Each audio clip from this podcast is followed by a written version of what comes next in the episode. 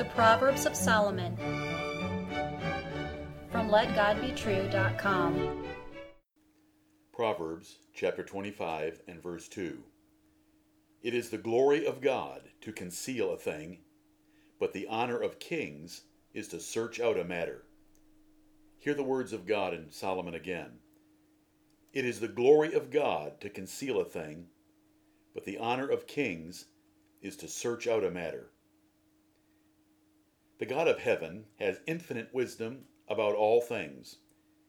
He gloriously acts without revealing his purpose, without seeking counsel, and without exposing his matters to public scrutiny. Kings are much different. Since they understand very little in comparison, they should act only after diligent examination and deliberate consideration. It would be folly for them to act in an arbitrary way, pretending to be wise as God and all human rulers should follow the prudent example taught by this proverb. The world moves according to God's secret will, of which you know very little. This is described in Deuteronomy 29 and 29. He does not seek counsel or reveal these matters, and there are many such things with him.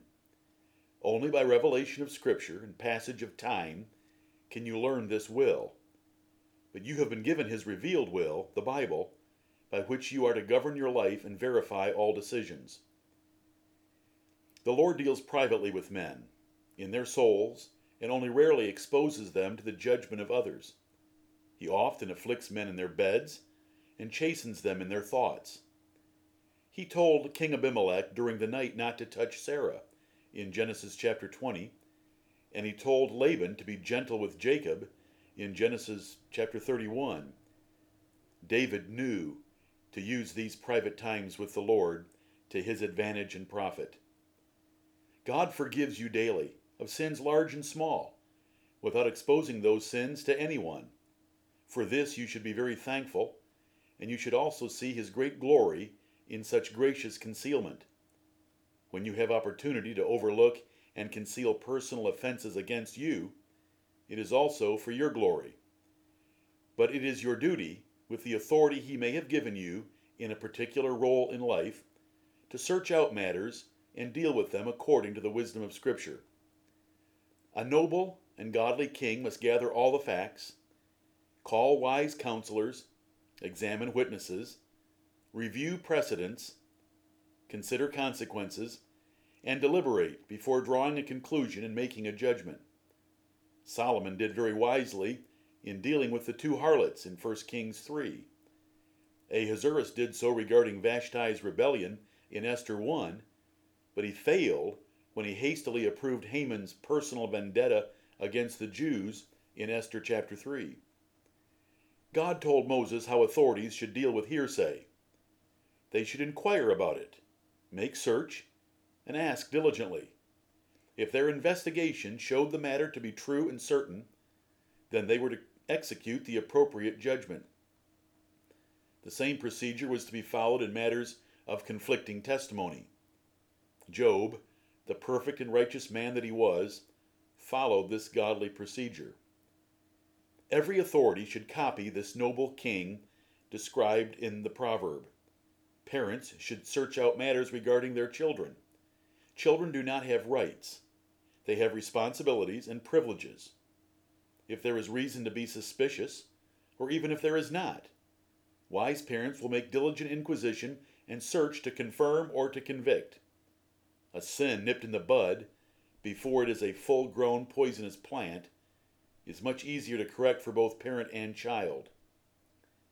The father who does not search out things, but hides his head in the sand, is no father worthy of the name and he will be brought to painful shame.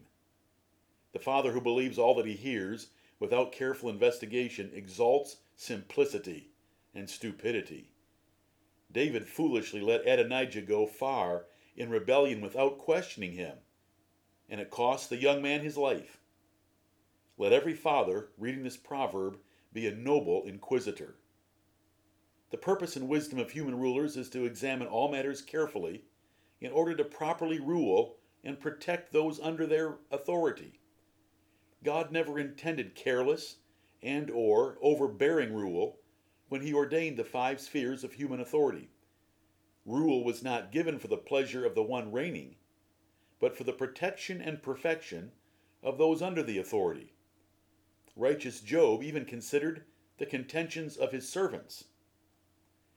It is this honorable aspect of Christian authority that every magistrate, master, or employer, father, husband, and pastor should also include in the discharge of their office. While the degree of service to those under their authority varies from position to position, it is an important part of using your God given authority in a holy way.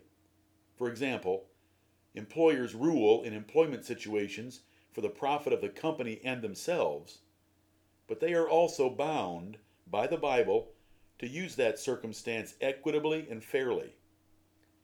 The Lord Jesus Christ operates at a level you cannot explain or even define. He divides between the joints and the marrow, and between the soul and the spirit, according to Hebrews 4. All things are naked and open to him, but he himself dwells in a light that no man can approach unto. He searches your reins and hearts. Rather than have him discover your secret sins while trying to hide them, open your heart before him and beg him to make merciful and helpful examination. Amen.